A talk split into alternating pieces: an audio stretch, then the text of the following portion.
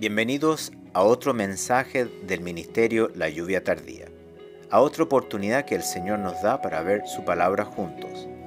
Le pedimos al Señor que nuestro ministerio le esté ayudando a acercarse más a Él y a poder entender aún más claramente sus caminos. Si tiene alguna pregunta o sencillamente necesita oración, por favor escríbanos a través de nuestro sitio web www.layuviatardía.com nos gustaría mucho poder ayudar. También quisiéramos dejarles saber que nuestros mensajes de audio en español ahora están disponibles como podcast a través de iTunes. Búsquenos en la tienda de Apple iTunes bajo el nombre Ministerio de la Lluvia Tardía y suscríbase. Oramos de que este nuevo servicio le hará más fácil mantenerse sintonizado con nosotros mientras escucha lo que el Señor comparte a través de nuestro ministerio. Y ahora dejamos con ustedes a la misionera, Sara Mena, para que comparta el mensaje de la palabra de Dios. Escuchemos lo que el Señor nos quiere decir.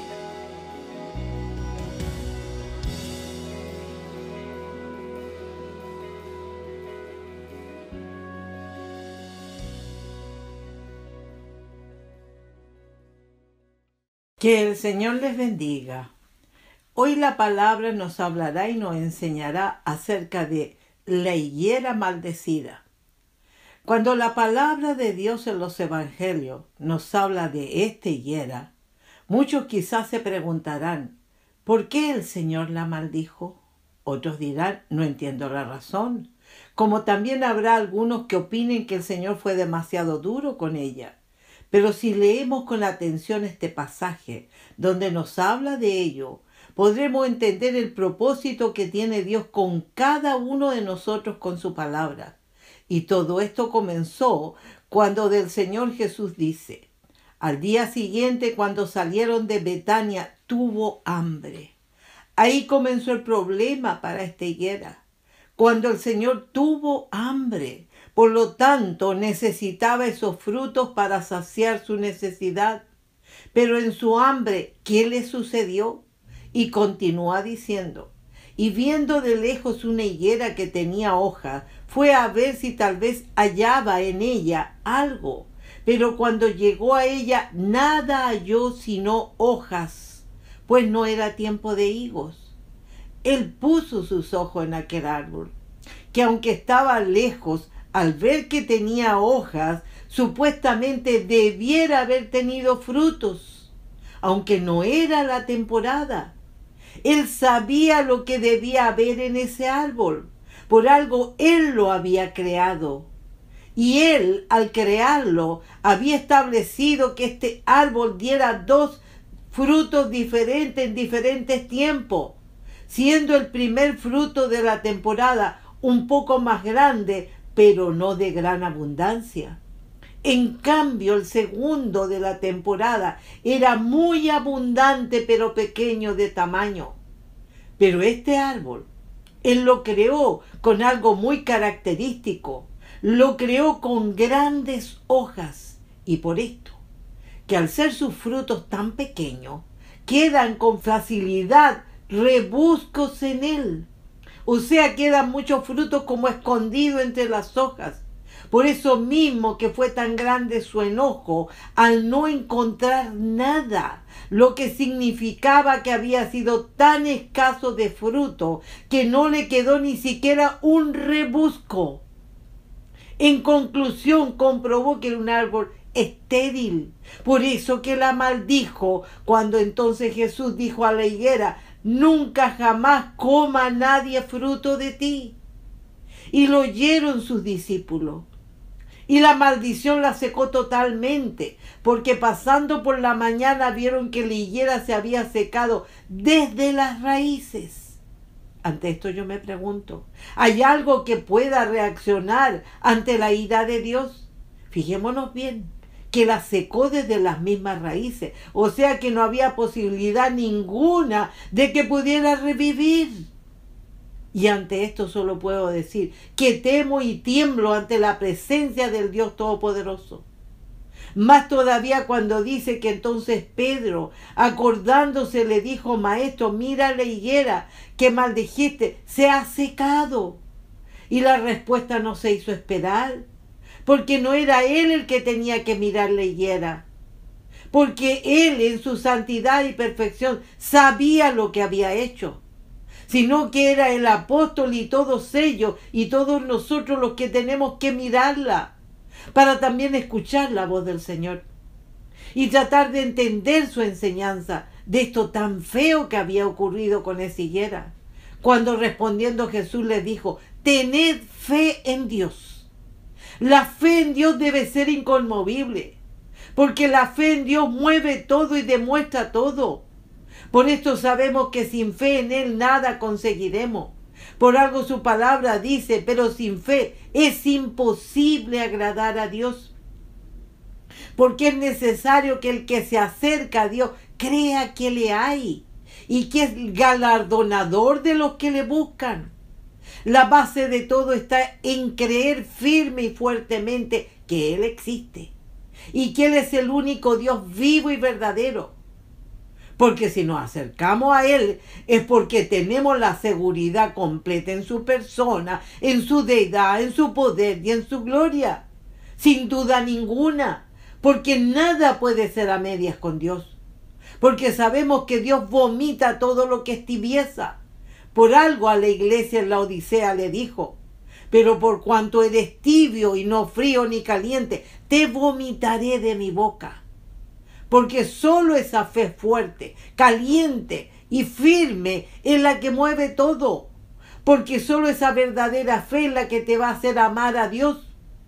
Porque solo ese amor nacido de esa clase de fe es verdadero porque de otra forma no lo vas a respetar con el temor santo y reverente de Él. Porque solo este conjunto es el que te va a dar la fuerza para perseverar hasta el fin, siéndole fiel en toda obediencia. Por eso, que si no hay una verdadera fe en Dios, no hay amor verdadero, no hay temor, ni habrá fidelidad, ni obediencia, ni menos permanencia con Dios porque serás como higuera, sin frutos. Porque es la fe la que produce el arrepentimiento en ti. Porque es la fe la que te hace convertirte, te hace cambiar, haciéndote una nueva persona. Por lo cual Dios te da vida eterna, que es la salvación de tu alma. Y esa misma fe es la que te une a Dios, la que te hace seguirlo, la que te hace amarlo, la que te hace respetarlo. La fe es la que produce frutos en ti, que te llevan a la obediencia. Y todos estos frutos son los que producen en ti santificación, lo cual es lo que Dios desea en cada uno de los que somos sus hijos. Porque esta es la meta de nuestra salvación. Por eso que este pasaje que estamos viendo lo primero que le enseña a sus discípulos es la razón por lo cual maldijo a la higuera. Y ésta se secó, advirtiéndole primero al decirle, tened fe en Dios. Es como diciéndole, les advierto que si no hay una verdadera fe en Dios en ustedes, empezando por creer con firmeza que hay Dios, el cual es el único Dios verdadero, y ese Dios son tres personas que dan testimonio en el cielo, en el cual está su reino, porque en su palabra está escrito y establecido así, diciendo, porque tres son los que dan testimonio en el cielo, el Padre, el Verbo y el Espíritu Santo, y estos tres son uno. Y estos tres son los que dan testimonio en la tierra, el Espíritu, el agua y la sangre. Y estos tres concuerdan. Por lo tanto, Solo estas tres personas son deidad y ellas están unidas en su perfección, en ser un solo Dios. Y lo segundo que les continúa diciendo es, porque de cierto digo que cualquiera que dijere a este monte, quítate y échate en el mar y no dudar en su corazón, si no creyere que será hecho lo que dice, lo que diga le será hecho. Por tanto digo que todo lo que pidiereis orando, creed que lo recibiréis y os vendrá.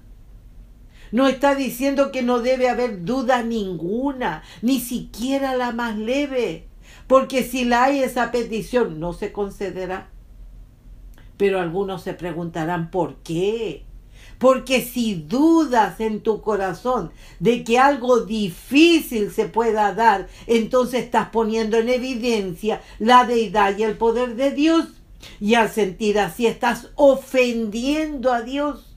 Por eso que te pregunto, ¿tú crees que te concederá lo que le estás pidiendo si lo estás ofendiendo como Dios? Imposible. Por eso mismo que la fe debe ser firme y fuerte, porque nada tibio agradará a Dios. Todo lo contrario provocará su ira y puede que aquello que deseas y necesite no lo llegues a conseguir de ninguna forma.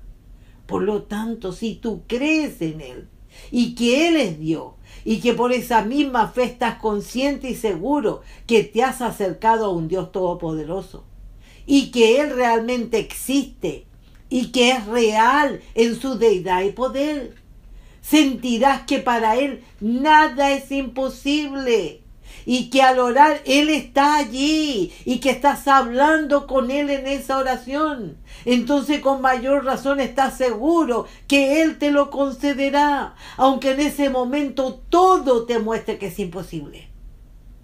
Pero esto es para los hombres, pero de ninguna manera y forma para Dios. Y la fe se debe sentir con todo el corazón y se debe confesar con la boca para asegurar la fe en nuestro Dios. Por eso que su palabra dice, es pues la fe la certeza de lo que se espera, la convicción de lo que no se ve. Tiene que haber una certeza en uno, lo cual es el conocimiento, la seguridad y la claridad de que esa petición se hará realidad como también debe haber en uno la convicción que se está totalmente convencido, teniendo la firme idea de que así va a ser. Que lo que estás pidiendo en esa oración se va a cumplir al punto de creerlo con todo el corazón. Que lo recibirás y que vendrá. Porque si no hay este sentir en ti, ya no es fe. Pero aquí el Señor en este pasaje, en su santidad y perfección como Dios y Señor, pone una condición cuando dice, y cuando estés orando, perdonad si tenéis algo contra alguno, para que también vuestro Padre que está en los cielos os perdone a vosotros vuestras ofensas. Porque si vosotros no perdonáis, tampoco vuestro Padre que está en los cielos os perdonará vuestras ofensas. Esto en sí es peligroso, porque muchos oran, pero no perdonan a aquellos que le han hecho daño, sobre todo a aquellos que las personas sienten que le han hecho daños irreparables, las cuales son aquellas cosas que no se pueden reparar o enmendar, porque sienten que no hay nada que los pueda compensar, o sea que para muchos son daños irremisibles e imperdonables. Pero aquí Dios agrava este problema al decir que si tú no perdonas, yo tampoco perdono. Entonces, si no perdonamos, Él tampoco nos perdonará. Y lo peor que ante todo esto tampoco querrá concedernos la petición que le hacemos en nuestras oraciones. Porque no será escuchada ni menos concedida. Y esto nos demuestra que Dios es un Dios condicional. Y aquí lo está demostrando al decir, si tú perdona, yo te perdono. ¿Y todo por qué? Porque el rencor es un pecado. Y este está establecido en las leyes de santidad y de justicia, mandando él al decir, no te vengarás ni guardarás rencor a los hijos de tu pueblo, sino amarás a tu prójimo como a ti mismo, yo Jehová. No debes guardar rencor, porque el amor tiene que estar por sobre todas las cosas. Porque aunque sea tu enemigo, debes amarlo. Porque el perdón debe ser parte del amor. Por algo dice, el amor es sufrido, es benigno, el amor no tiene envidia, el amor no es jactancioso, no se envanece, no hace nada indebido, no busca lo suyo, no se irrita, no guarda rencor no se goza de la injusticia, más se goza de la verdad. todo lo sufre, todo lo cree, todo lo espera, todo lo soporta.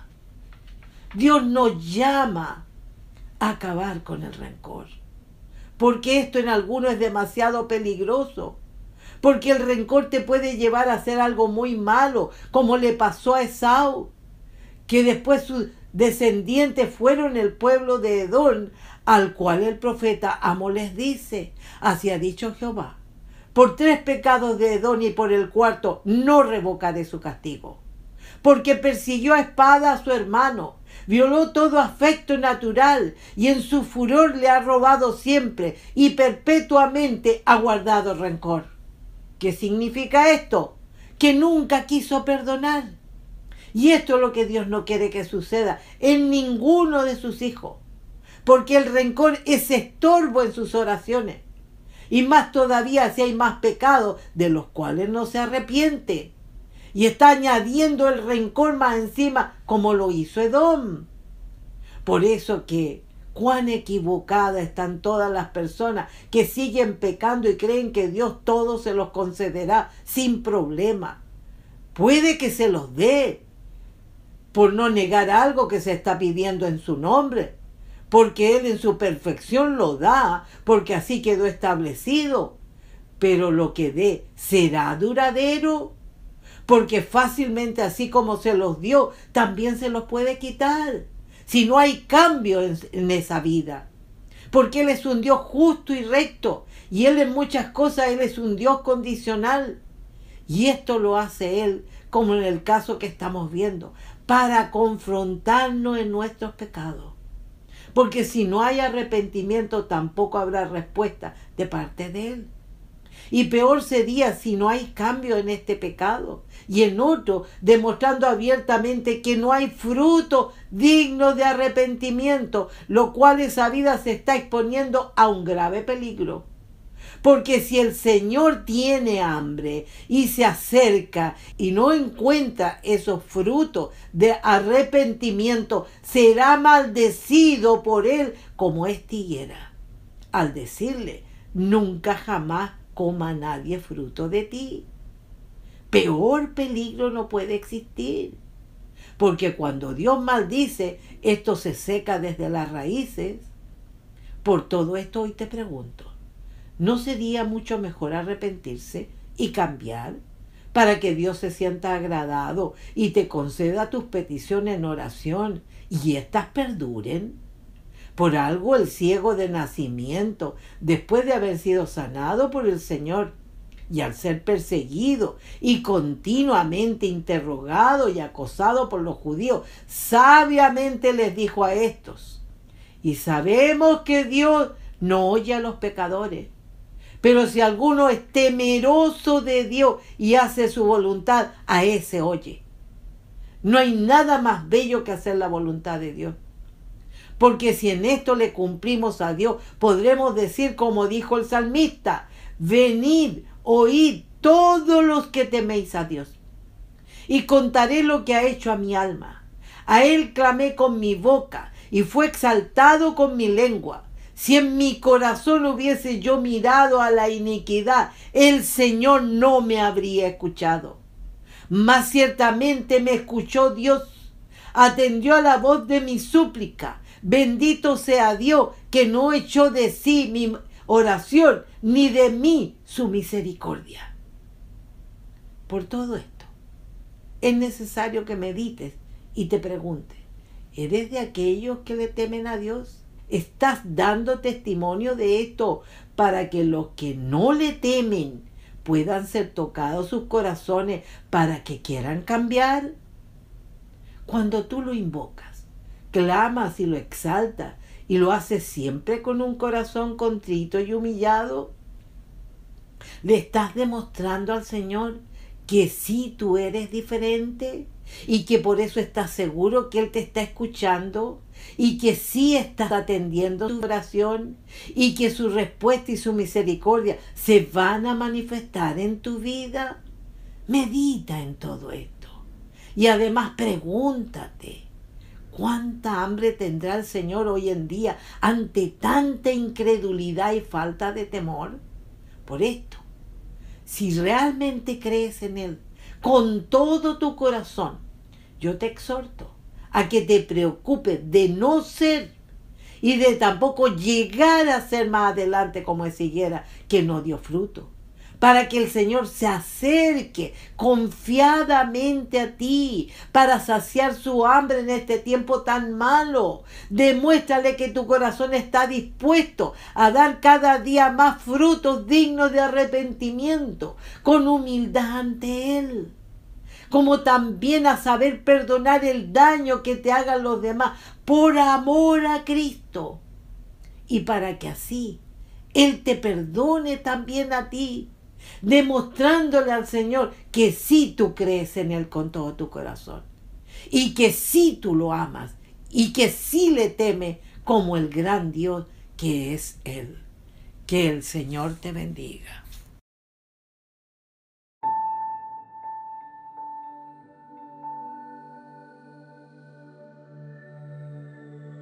Por favor, únase de nuevo con nosotros la próxima vez para continuar viendo la palabra de Dios juntos.